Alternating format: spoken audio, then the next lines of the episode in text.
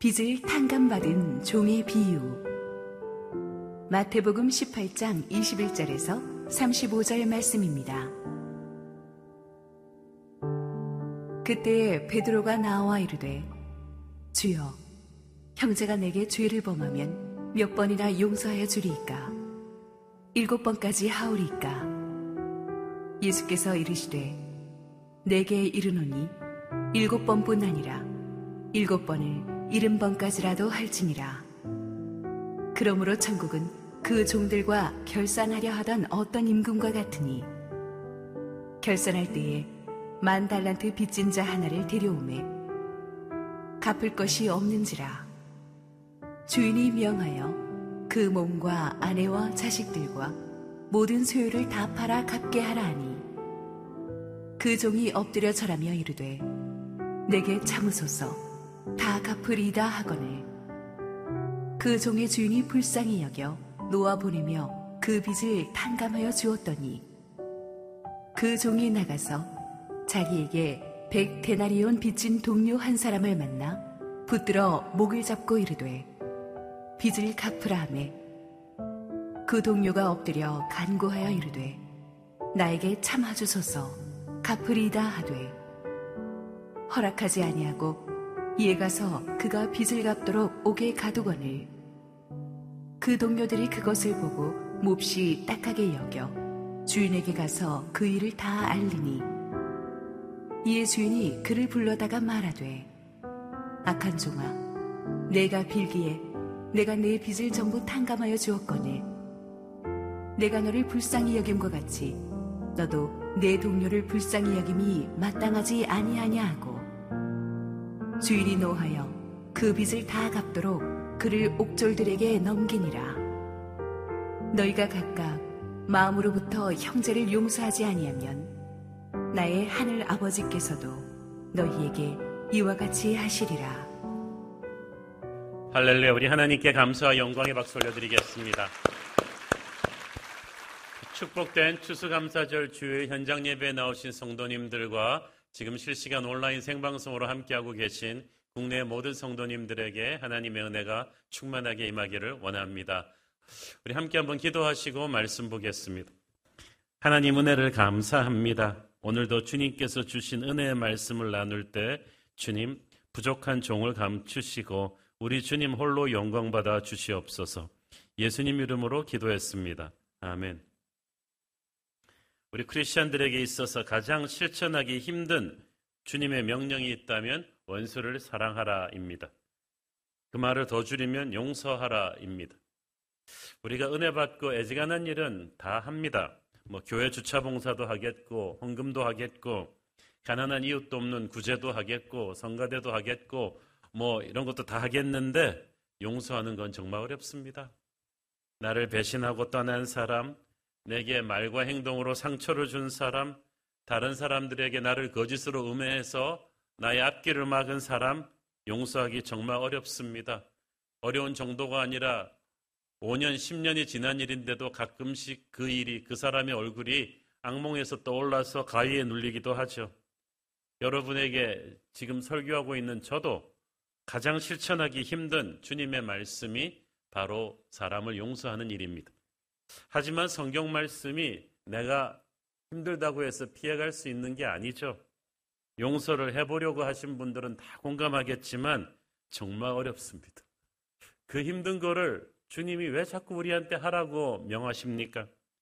나를 사랑한다고 하시는 주님이 내가 이렇게 일방적으로 당하고 있는데 보복해 주실 생각은 안 하시고 왜 나한테만 용서하라고 하십니까?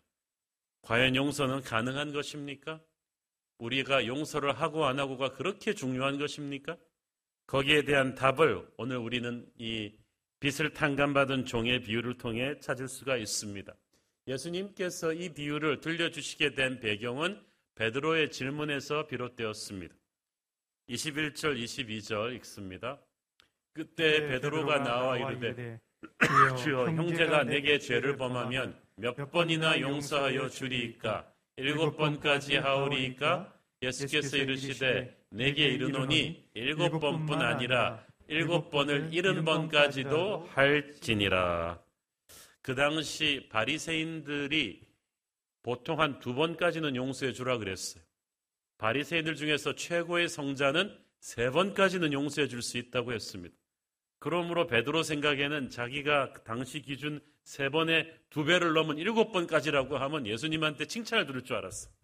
그런데 베드로는 포인트를 완전히 잘못 잡았어요. 베드로가 설정한 용서의 한계는 용서해야 된다는 마음보다는 용서하는 내가 얼마나 대단하냐 이걸 과시하고 싶은 마음이 더 강했습니다. 베드로가 용서의 본질을 왜 이해하지 못하고 있는가 하면 숫자를 세기 시작하면 이미 용서는 용서가 아닙니다. 여러분 자식들이 잘못할 때마다 수첩 꺼내가지고 너 578번째야 이러는 부부가 어디 있습니까? 어, 숫자를 세기 시작하는 순간 그건 용서가 아닌 거예요. 부모와 자식 관계는 이미 그냥 용서하기로 작정한 관계이기 때문에 숫자를 잊어버렸어. 숫자를 세고 있다는 것은 이미 용서할 의지가 없다는 얘기죠. 복수를 뒤로 미루는 것 뿐이에요. 하나, 둘, 셋 이러다가 언젠가는 터집니다. 예수님께서 70번씩 7번, 490번의 용서가 이게 무슨 뜻입니까? 그러면 491번째는 보복해도 됩니까? 보통 사람은 490번까지 잘 세지도 못합니다. 저도 한 40번까지도 못 셀 것 같아요. 그냥 잊어버릴 것 같아요, 중간에. 예수님이 그 말 하시는 거예요. 그냥 잊어버려라. 세지 말라는 거죠. 용서는 하나 둘씩 카운트하는 것이 아니라 너의 삶의 습관처럼 그냥 하는 것이다. 어떻게 이렇게 살 수 있습니까? 예수님의 이 말씀에 베드로가 충격을 받아가지고 입이 쫙 벌어져 있는데 예수님이 찬찬하게 천국이 말하는 용서의 본질을 이 비유를 통해 설명해 주신 거예요. 어떤 주인에게 만 달란트나 되는 돈을 빚진 종이 있었습니다. 그 당시 만 달란트가 얼마나 되는 돈이냐 하면 요즘 화폐로 카운터기가 좀 쉽지 않은 게 어, 당시 1달란트가 6천 데나리온입니다.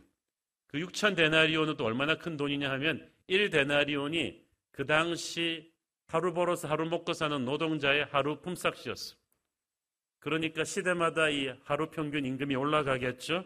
그 노동자가 쉬지 않고 이렇게 해서 16년을 일해야지만 간신히 1달란트를 만드는 거예요. 그런데 그 만 배나 되는 만 달란트를 빚졌다. 이걸 요즘 우리나라 돈으로 카운트하면 이렇습니다. 2022년도 대한민국 최저 시급 기준으로 할 때 만 달란트라는 것은 한화 4조 4천억 정도입니다. 최저 시급으로 말이죠. 그 당시 이스라엘 나라 전체가 로마에 내는 세금이 800달란트밖에 되지 않았습니다. 그러니까 이스라엘 한 나라가 내는 세금의 12배가 되는 돈이 이상 되는 돈이 만 달란트예요. 어마어마하게 큰 돈입니다. 어떻게 이렇게 큰 돈을 빚졌을까? 본문에 보니까 이 주인이 임금님이었다고 되어 있죠. 큰 제국의 황제였어요. 그 밑에 종은 아마 밑에 고위층 공무원 신하였겠죠.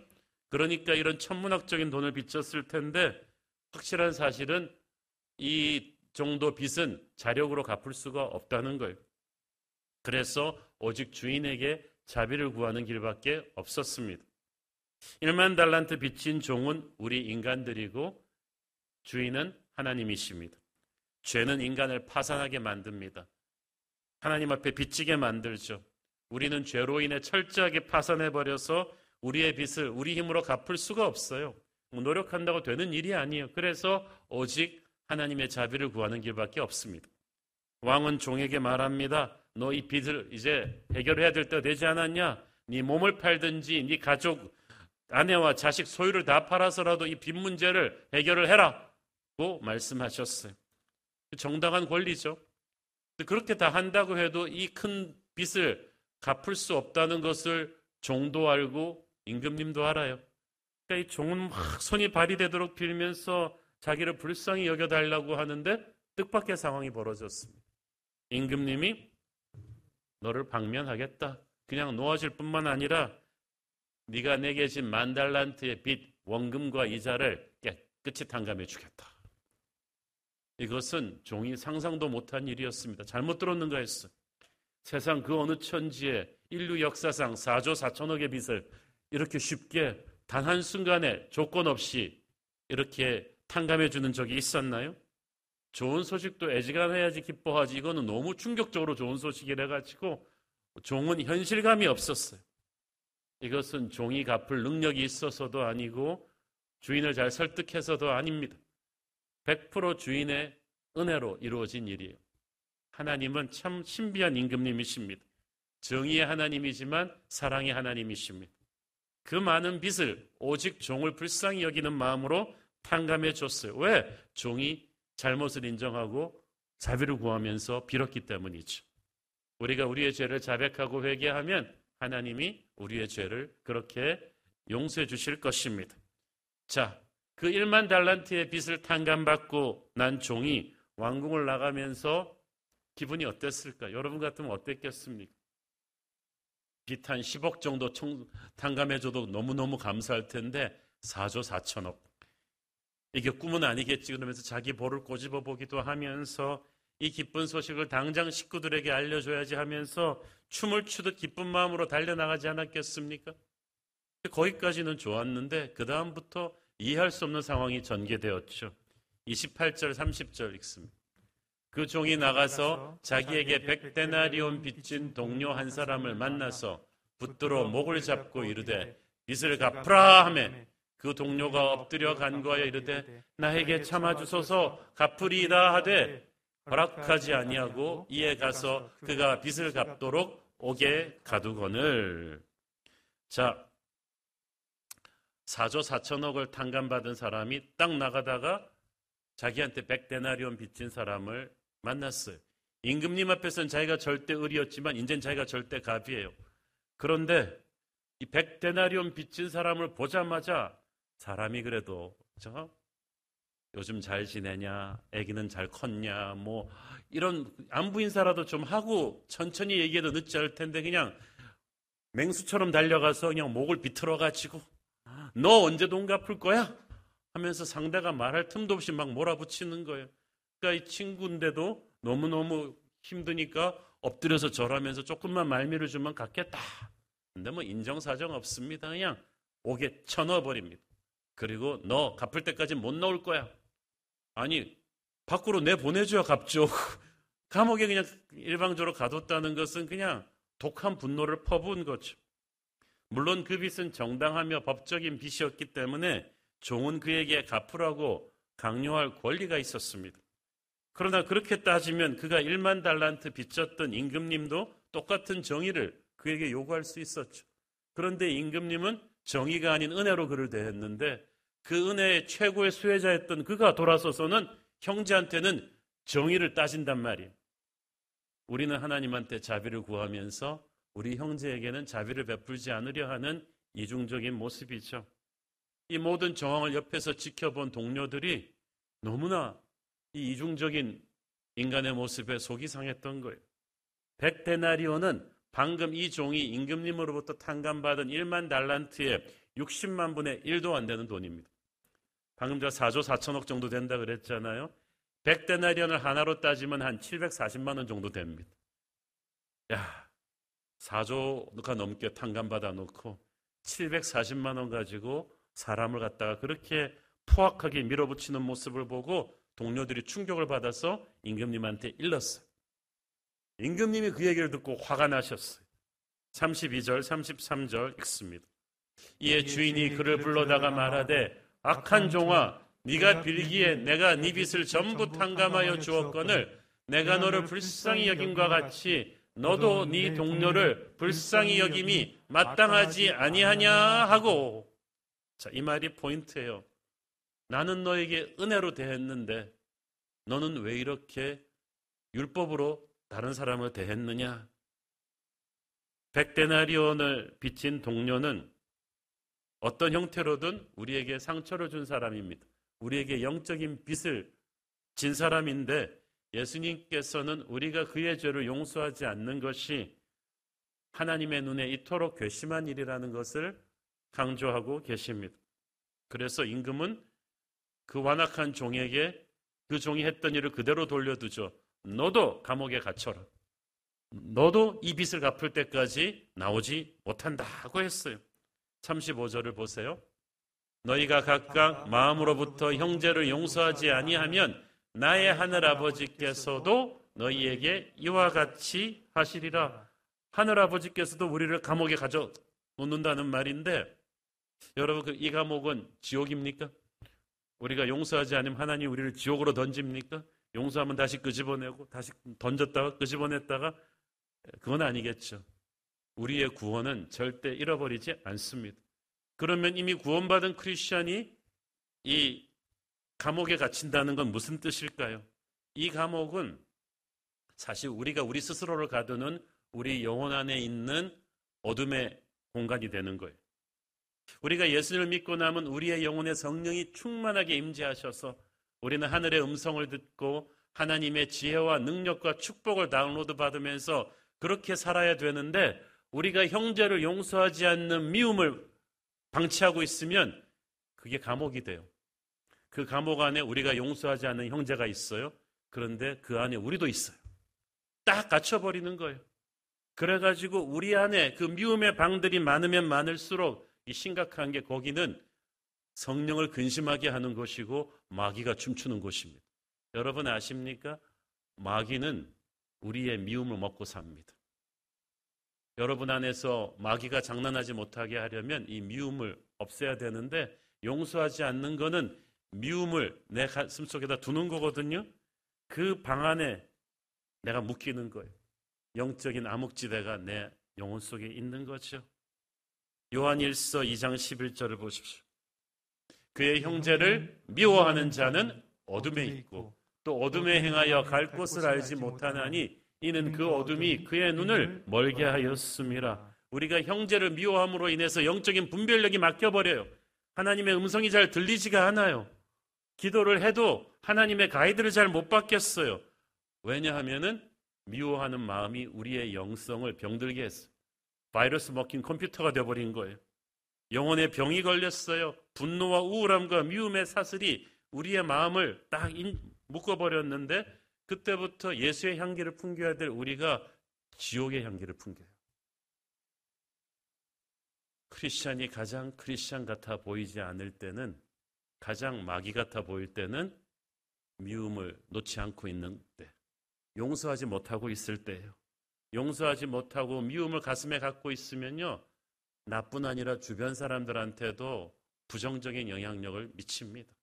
이걸 지켜보던 동료들이 너무나 속이 상해서 임금님한테 일렀다고 했잖아요. 그 동료는 같은 믿음의 형제들일 수도 있고 지켜보는 세상 사람들일 수도 있어요. 용서하지 않는 크리스천은 주변 사람들의 고개를 적게 합니다. 그 주변에 사람이 없, 제대로 된 사람이 없을 거예요. 용서하지 못하고 있는 여러분 옆에 남아있는 사람은 똑같은 미움의 사람들 뿐일걸요. 용서하지 못하면 자기를 파괴하고, 가정을 파괴하고, 교회가 파괴되고요. 그게 나라를 또 파괴시켜요.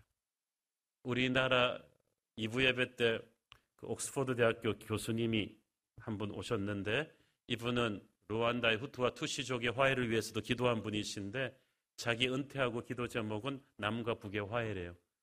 딸도 일본에 선교사로 가 있는데 자비량으로 한국에 오셨어요. 이 부설교를 듣고 은혜를 받으시고 자기는 남과 북이 서로 용서하고 화해하는 것을 위해 기도하겠다고 했어. 우리가 민족적인 증오가 많아요. 이 개인의 증오에서부터 비롯됐겠죠. 이것을 우리 크리스찬들이 풀어줘야 돼요. 용서는 받은 은혜에 대한 감사의 힘으로 하는 것입니다. 저는 이 종이 자기에게 비친 동료를 만나게 된 타이밍에 주목하고 싶습니다.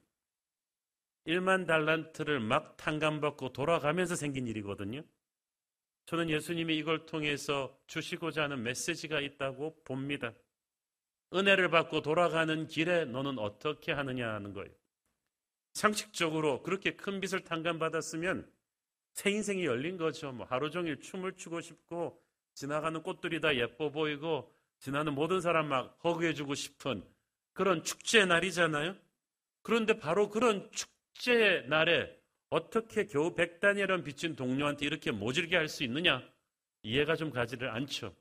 예수님이 조금 과장법을 쓰신 것도 있지만 그만큼 은혜를 받고 돌아가는 너희들의 월요일, 화요일, 수요일은 어떤 것인가에 대해 하나님이 관심을 가지신다는 거예요. 자, 1만 달란트의 빚을 탕감받았다는 것은 누가 내게 1만 달란트를 준 것과 마찬가지예요. 은행에 4조 4천억이 입금이 된 거예요. 힘이 생긴 거예요. 은행에 4조 4천억이 있는 사람은 100데나리온 740만 원 빚진 사람을 용서할 수 있는 힘이 있을까요? 없을까요? 수십만 명을 용서할 수 있는 힘이 있어요. 그러니까 이거예요. 이 힘은 우리 노력으로 얻어진 게 아니라 빚을 탕감해준 임금님이 선물로 주신 거예요. 용서가 어려워요. 이 세상의 코드가 아니에요. 이 세상의 의지와 노력과 힘으로는 할 수가 없어요. 하나님은 그래서 천국의 은혜를 경험하지 못한 사람에게 용서하라고 명하지 않아요. 힘이 없으니까. 하나님이 용서하라고 명하시는 사람은 십자가 보혈의 은혜로 거듭난 하나님의 자녀들이에요. 그 자녀들에게는 그 영적인 계좌에 하나님이 4조 4천억을 넣어줬기 때문. 그 은혜의 힘으로 이웃을 용서하라는 거예요. 우리가 하나님께 지은 죄는 우리 이웃이 우리에게 지은 어떤 죄보다 크지 않습니까? 그 은혜로 용서를 받았다면 그 은혜의 힘으로 용서하지 못할 형제의 죄는 없는 거예요.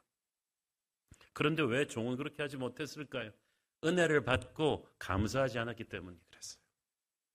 은혜를 받고 좋아만 했지 감사하지 않았어요. 감사하지 않았다는 것은 그 은혜의 영적 의미를 몰랐다는 거죠. 하나님이 내 죄를 용서해 주셨습니다. 할렐루야. 춤추는 건 누구나 할 수 있지만 나를 용서하기 위해 하나님의 아들 예수 그리스도가 십자가에서 어떻게 돌아가셨는가를 생각을 하는 거예요. 그러면 감사가 나오죠. 은혜에 대해서 제대로 감사가 나오면 그게 우리가 이웃을 용서할 수 있는 힘이 되는 거예요. 추수감사절날 그래서 제가 이 본문을 가지고 설교하는 것입니다. 우리가 감사할 게 많지만 우리를 구원해 주신 십자가의 은혜가 제일 감사하죠. 감사하다면 그 감사를 우리는 하나님께 어떻게 표현해야 될까요? 추수감사절 헌금으로 of course 그렇지만 더 중요한 것은 진짜 은혜가 감사하다면 이웃을 용서하기를 하나님이 기대하고 계십니다. 용서하기를 거부한다. 은혜를 받기만 하고 흘려보내지 않겠다는 거죠. 은혜는요, 받기만 하고 흘려보내지 않으면 내 영혼에 뭔가 문제가 생겨요. 완전한 기쁨이나 평화가 없어요. 영적으로 행복한데 뭔가 2%가 부족해요. 마음이 그렇게 되면 육체의 건강도 나빠지죠. 저는 이 종이 은혜를 받고 감사하지 않았기 때문에 마귀에게 틈을 주었다고 생각합니다. 마귀는 감사하지 않는 영혼에 달라붙습니다. 여러분이 은혜를 받고도 당연시 하잖아요. 마귀가 달라붙어요. 그리고 달라붙은 마귀가 뭘 하느냐? 우리 속에 있는 은혜의 기억을 지웁니다. 은혜의 기억이 사라지면 이제 내가 받을 빛만 보이는 거죠. 그러니까 이웃을 용서하지 못하는 거예요. 그러므로 용서는 십자가의 은혜를 체험한 사람, 그 은혜를 제대로 감사할 줄 아는 사람이 하는 거예요. 영적으로 성숙한 사람이 할 수 있어요. 어떤 집사님이 이렇게 푸념했습니다. 목사님, 잘못하긴 그 인간이 잘못했는데 주님이 왜 회개는 나한테 시키시는지 모르겠어요. 내가 먼저 회개하고 내가 먼저 용서하라고 하는데 이건 완전히 나만 손해보는 장사 같아요. 제가 말씀드렸어요. 그건 집사님이 더 영적으로 성숙하기 때문이에요. 집사님이 더 십자가의 보혈의 은혜를 알기 때문이에요. 그리고 이거 절대 손해보는 장사 아닙니다. 삼촌 아브라함과 조카 롯들 사이에 다툼이 벌어졌어요. 그러면 사실 인간적으로 훨씬 어린 조카 롯이 가서 용서를 구하고 화해를 청해야 될 텐데 어른인 삼촌 아브라함이 먼저 가서 용서를 구하고 화해를 청하지 않습니까?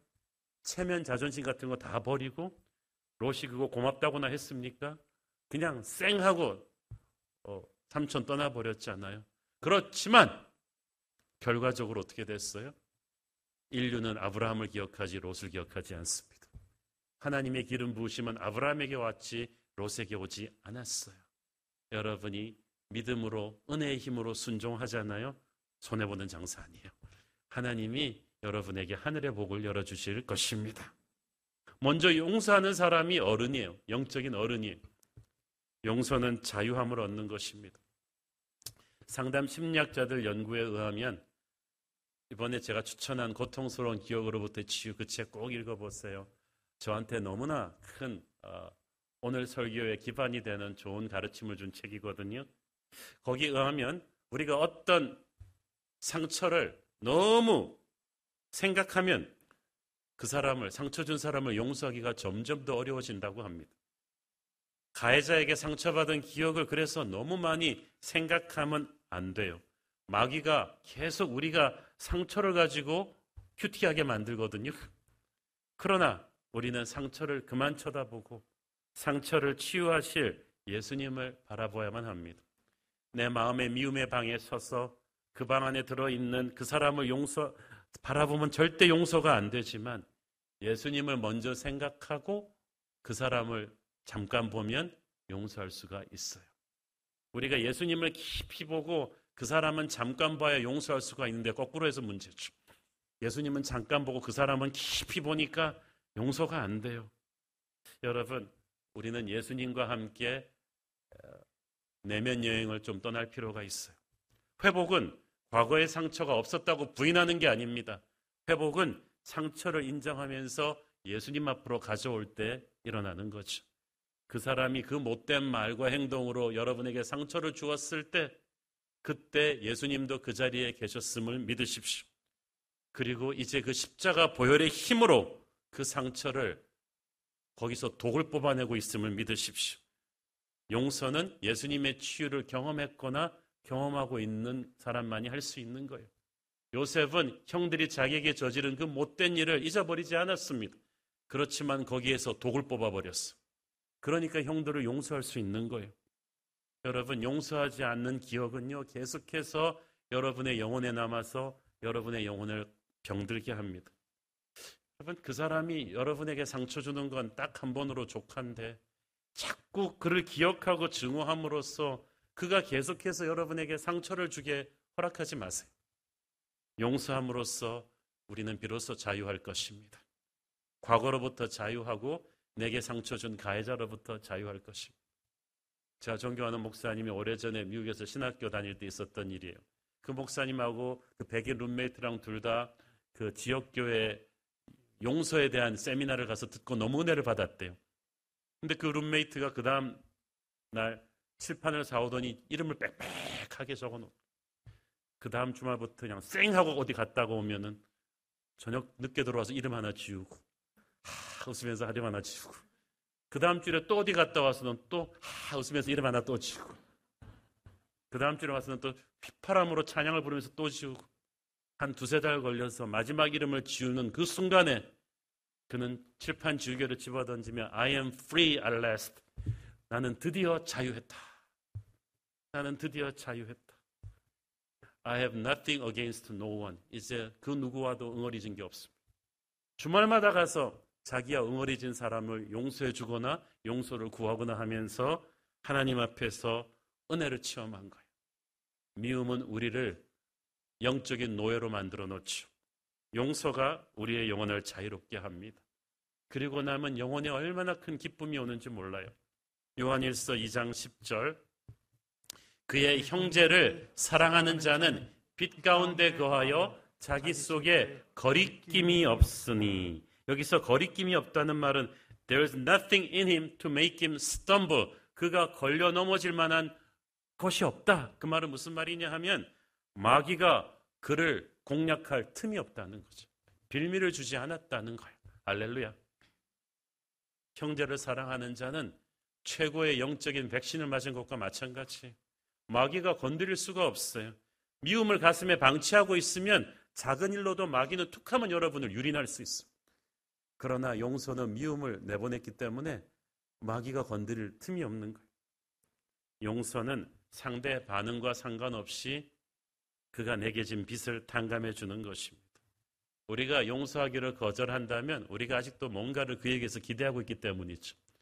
우리가 기대하는 건 둘 중 하나일 거예요. 아예 쫄딱 망하든가 저쪽이 아니면 나한테 와서 그냥 손을 팍팍 빌면서 사과하든가 그런데 망하지도 않고 어, 회개도 안 하고 있는데 내가 용서하면 내가 너무 손해보는 것 같단 말이에요. 그러나 저쪽이 변할 때까지 나는 용서할 수가 없다는 것은 저쪽에게 내 마음을 지배할 권리를 주는 것과 마찬가지. 내가 변하는 것은 내 결단으로 할 수 있지만 저쪽이 변하는 건 하나님이 하시는 일이거든요. 그것까지 우리가 넘어가면 안 돼요. 용서란 상대가 받아들이든 말든 내 편에서 영적으로 성숙한 내 편에서 하나님 앞에서 이 미움의 방을 부셔버리겠다는 거죠. 그 사람을 내보내고 내 자신도 나오겠다는 거예요. 나머지는 하나님 손에 맡기고 잊어버리는 것입니다. 자, 여러분, 용서와 화해는 같은 게 아니에요. forgiveness, 용서, 화해, reconciliation인데 이거 두 개를 다 같은 패키지로 보니까 우리가 이걸 힘들어해요. 하나님께서는 세상을 용서하셨어요. 그러나 모든 세상이 그분과 화해하지는 않았죠. 십자가의 은혜는 모든 사람을 용서할 만한 힘이 있지만 모든 사람이 자신의 죄를 인정하고 그 은혜를 받아들인 건 아니죠. 베풀어진 용서를 그쪽이 받아서 회개하면 화해가 이루어지는데 용서가 첫 번째 단계, 그 다음 두 번째 단계가 화해예요. 화해까지는 하나님이 해결하시는 것이고 내가 풀 거는 첫 번째 단계까지, 용서까지. 거기까지만 하시면 돼요. 아무리 내가 용서를 해도 그쪽이 안 받아들인다. 그거는 이제 그 사람이 하나님과 해결할 문제고 중요한 것은 내가 내 결단으로 내 마음의 미움의 방에서 십자가의 보혈의 은혜를 생각하며 그 힘으로 그 사람을 내보내고 나도 나오는 거죠. 더 이상 그에 대한 정죄를 하지 않습니다. 나머지는 하나님의 손에 맡기는 것입니다. 여러분, 우리는 은혜의 힘으로 서로 용서하며 살아가야 되는 존재들입니다. 골로새서 3장 13절을 보세요. 누가 누구에게 불만이 있거든 서로 용납하여 피차 용서하되 주께서 너희를 용서하신 것 같이 너희도 그리하고 여기서 피차 용서해라. forgive one another 이 말이 저는 파워풀한 말이라고 생각합니다. 이 말은 우리 모두가 용서하고 용서받아야 된다는 거예요. 우리 생각에는 우리만 상처받았다고 생각하죠? 실은 우리 자신도 모르게 남한테 상처 준 거 되게 많아요. 그런데 우리의 기억력은 이기적이에요. 셀피쉬 메모리라는 책도 있는데 내가 남한테 상처 준 거는 한 10%도 기억이 안 나. 이상하게 기억이 안 나. 그런데 내가 남한테 상처받은 건 110% 기억납니다. 희한하죠. 어, 우리는 피해자이면서 동시에 가해자이기도 한 거예요. 여러분, 이기적으로 생각하면 안 돼요. 나 같은 죄인 살리신 주 은혜는 당연하고 너 같은 죄인 살리신 주 은혜는 놀랍습니까? 지금 우리가 그런 거예요? 나는 일방적인 피해자예요? 용서는 서로가 서로에게 해줘야 되는 거예요. 그래서 우리가 영적으로 깊어지면 질수록 회개의 기도가 길어져요. 내가 회개 기도가 짧은 거는 회개할 죄가 없어서가 아니라 영적으로 둔했기 때문이에요. 그런데 신앙이 성장하면 할수록 나도 모르게 내가 상처 주었던 분들이 기억이 나요. 그래서 주님한테 주님 제 잘못을 용서해 주십시오. 그 기도를 같이 하는 거예요. 주께서 너희를 용서하신 것 같이 너희도 그리하고 그 말은 무슨 말이에요? 주님께서 이미 4조 4천억을 그 은혜를 십자가의 보혈의 은혜로 너의 영적 계좌에 입금시켰다. 4조 4천억이 있는데 너는 왜 700만 원을 용서해 주지를 못하냐 그거죠. 여러분 그 사람이 우리에게 저지른 상처를 아무리 논리적으로 분석해봤자 소용없어요. 우리는 십자가 보혈의 은혜의 힘으로 미움을 쫓아내는 거예요. 다른 건 없습니다. 그러므로 그 은혜를 제대로 감사한다면 용서할 수 없는 이웃을 용서할 수 있는 힘이 생길 것이고 그렇게 하고 나면 하나님의 역사가 이제는 거침없이 우리의 삶에서 이루어질 것입니다. 1939년도에 미국 미시간주 한 시골 마을에 조아시라는 애가 태어났습니다. 그의 아버지는 동네에서 소문난 최악의 알코올 중독자였습니다. 조아시와 친구들이 보는 앞에서 아버지는 만취한 상태로 차를 몰고 들어와 남의 집 꽃밭을 엉망으로 만들어 놓기도 했습니다. 대낮에 술이 취한 채로 옷을 벗고 자시 학교 운동장에 와서 소리소리 지르며 아들의 이름을 부르다가 엎어지기도 했어요. 친구들은 그런 술 취한 아, 아버지의 추한 모습을 보면서 낄낄거리고 비웃었고 좌시도 친구들과 같이 웃었지만 속으로는 울고 있었습니다. 뿐만 아니라 아버지는 툭하면 술이 취하면은 어머니를 때렸습니다. 자식들도 때렸습니다. 어머니는 두 번이나 집을 나갔지만 어린 좌씨 때문에 다시 돌아오곤 했고 만성 우울증과 스트레스로 항상 병약하셨습니다. 좌씨의 형과 누나들은 어, 고등학교를 졸업하면서 다시는 아버지를 보지 않겠다고 집을 떠나버렸습니다. 좌 씨가 고등학생이 되어서 힘이 세졌을 때는 드디어 술 취한 아버지를 힘으로 제압해서 마구간에 쇠사슬로 묶어놓기도 했습니다. 아버지를 죽이고 싶은 마음이 한두 번이 아니었다고 했습니다. 그 스트레스로 인해서 좌 씨는 말도 더듬게 되었습니다. 어머니는 아버지의 그 술 폭행에 시달리다가 어, 좌씨가 대학을 가기 전에 돌아가셨습니다. 마지막 유언은 너는 결코 술은 한 방울도 입에 대서는 안 된다는 것이었습니다. 좌 씨는 아버지를 증오하며 고등학교를 졸업하자 마을을 떠났습니다. 좋은 성적으로 대학에 입학해서 열심히 법학을 공부했는데 대학교 2학년 때 크리스천 친구들과 교수님이 좌 씨를 전도했습니다. 아버지에 대한 증오심으로 상처가 많았던 그는 예수가 어디 있느냐? 예수의 부활을 어떻게 믿을 수가 있느냐고 소리소리 지르며 반발했습니다. 그렇지만 그 크리스천 교수님과 친구들은 포기하지 않고 그를 설득하다가 그래 좌씨 그렇다면 네가 가서 예수님의 부활이 거짓말이라는 확실한 과학적인 증거를 가져와라. 그러면 우리는 더 이상 전도하지 않고 물러나겠다. 오케이. 그래서 좌씨는 미국의 모든 도서관을 쫓아다니면서 예수의 부활이 과학적으로 거짓이다. 라는 걸 연구하기 위해서 최선을 다했는데 중간에 그만 예수님을 믿게 되고 말았습니다. 왜냐하면 어떤 학술 자료를 뒤져도 예수님의 부활을 거부할 수가 없었어요. 예수님을 믿고 난 뒤에 아버지를 향한 불같은 증오심이 녹아내렸습니다. 그는 아버지를 고향으로 가서 동네 식당으로 불러냈습니다. 아버지는 긴장한 표정으로 아들과 맛테이블에 앉았습니다. 좌씨는 딱 세 마디 했습니다. Dad, 아버지, 제가 아버지를 사랑합니다. 제가 아버지를 용서합니다. 딱 짧은 세 마디를 하는데 아버지는 해머로 뒷동미를 맞은 것처럼 충격을 받은 표정으로 그 자리에 앉아 있었습니다. 좌씨는 그 자리에서 조용히 걸어 나왔어요. 얼마 후에 이 좌씨가 교통사고가 나서 입원했을 때 아버지가 와서 이 좌씨를 돌보다가 물었습니다. 좌씨, how can you love a father like me? 나 같은 아버지를 어떻게 용서할 수 있느냐? 좌씨가 대답했습니다. 나를 위해서 죽으신 예수님이 아버지를 용서하라고 말씀하셨습니다. 아버지가 가만히 있다가 말했습니다. 아들아, 하나님께서 너의 삶에서 행하신 일을 내 안에서도 행하실 수 있다면 그분은 나를 알코올 중독에서 건져주실 수 있을 것 같구나. 나를 도와주겠느냐? 좌씨는 아버지가 하나님의 용서를 구하고 예수님을 영접하는 기도를 드릴 수 있도록 도와드렸습니다. 아버지가 개심하면서 온 동네가 발칵 뒤집어졌습니다.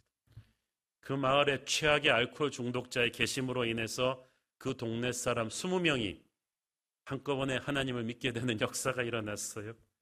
그 뒤 아버지는 미시간주 교도소를 찾아다니며 제소자들에게 복음을 전하다가 정확히 14개월 뒤에 하늘나라로 가셨습니다. 아버지를 용서하면서 하나님께서는 좌씨의 말도 듣는 언어 습관도 고쳐주셨고 그를 주의 종으로 부르셨습니다. 그 뒤 좌시 맥도웰은 신학을 전공한 뒤에 미국 대학생 선교회 CCC 소속 전도자가 되었는데 전 세계 138개 국가를 다니면서 1천만이 넘는 젊은이들에게 복음을 전하고 110억 원이 넘는 크리스천 베스트셀러를 쓰는 세계적인 목회자가 되었습니다. 저도 대학 시절에 이분의 강의를 듣고 큰 감동을 받았고 이분의 책과 강의는 제가 불신자들에게 복음을 전할 수 있는 전도 설계에 큰 가르침을 주었죠. 거의 빌리 그레함에 준하는 미국이 존경하는 영적인 세계적인 지도자인데 이 모든 놀라운 일이 좌씨가 은혜의 힘으로 아버지를 용서하고 난 뒤에 하나님께서 그를 세우신 것이었습니다. 요셉도 형들을 용서하는 그 힘으로 인해서 하나님께서 그를 형들은 비교도 할 수 없는 한 나라를 구하는 위대한 존재로 쓰시지 않았습니까? 여러분의 감정이 어떻든 은혜의 힘으로 용서하기로 결단하면 여러분은 여러분의 가해자와는 상상도 할 수 없는 놀라운 하나님의 쓰임을 받게 될 것입니다. 요한일서 3장 16절 시작 그가 우리를 위하여 목숨을 버리셨으니 우리가 이로써 사랑을 알고 우리도 형제들을 위하여 목숨을 버리는 것이 마땅하니라. 여러분, 상처는 치유하려고 해서 치유되는 게 아닙니다. 상처보다 더 큰 은혜가 밀려와서 밀어내는 거예요. 용서는 내 안으로부터 흘러나오는 거지 나의 의지로 하는 게 아닙니다. 내게 상처 준 사람을 용서하려고 할 때마다 우리는 나를 용서하신 하나님의 사랑이 얼마나 큰 것인지 알 수가 있습니다. 그리고 우리는 항상 예수님의 십자가 보혈의 은혜 앞에 서야 합니다. 그 십자가의 은혜의 보혈의 의미를 깨달은 사람만이 그 힘으로 내게 상처 준 가해자를 용서할 수가 있기 때문이죠. 우리의 주홍같이 붉은 죄를 만 달란트가 넘는 큰 죄를 용서하신 갈보리 십자가의 은혜의 힘을 아십니까? 그 은혜 안에 잠길 때 우리는 우리에게 상처 준 그 사람을 오늘 용서할 수가 있고 그리고 그 사람을 지금 여러분의 영혼의 미움의 방에서 내보낼 수 있습니다. 그를 내보내는 순간 여러분도 자유하게 될 것입니다. 그리고 여러분을 하나님이 좌시 맥도엘처럼 요셉처럼 귀하게 쓰실 것입니다. 이번 추수감사절에 최고의 감사의 결단은 용서가 되기를 바랍니다. 기도하겠습니다. 주님 은혜를 감사합니다. 우리의 주홍같이 붉은 죄를 용서하신 주님의 십자가의 은혜를 생각합니다. 그 은혜의 힘으로 아직도 내 마음속 미움의 방에 있던 그 누군가를 용서하겠습니다. 감정이 따라주지 않아도 용서하겠습니다. 그리고 주님의 은혜로 자유케 될 것입니다. 예수님 이름으로 기도했습니다. 아멘.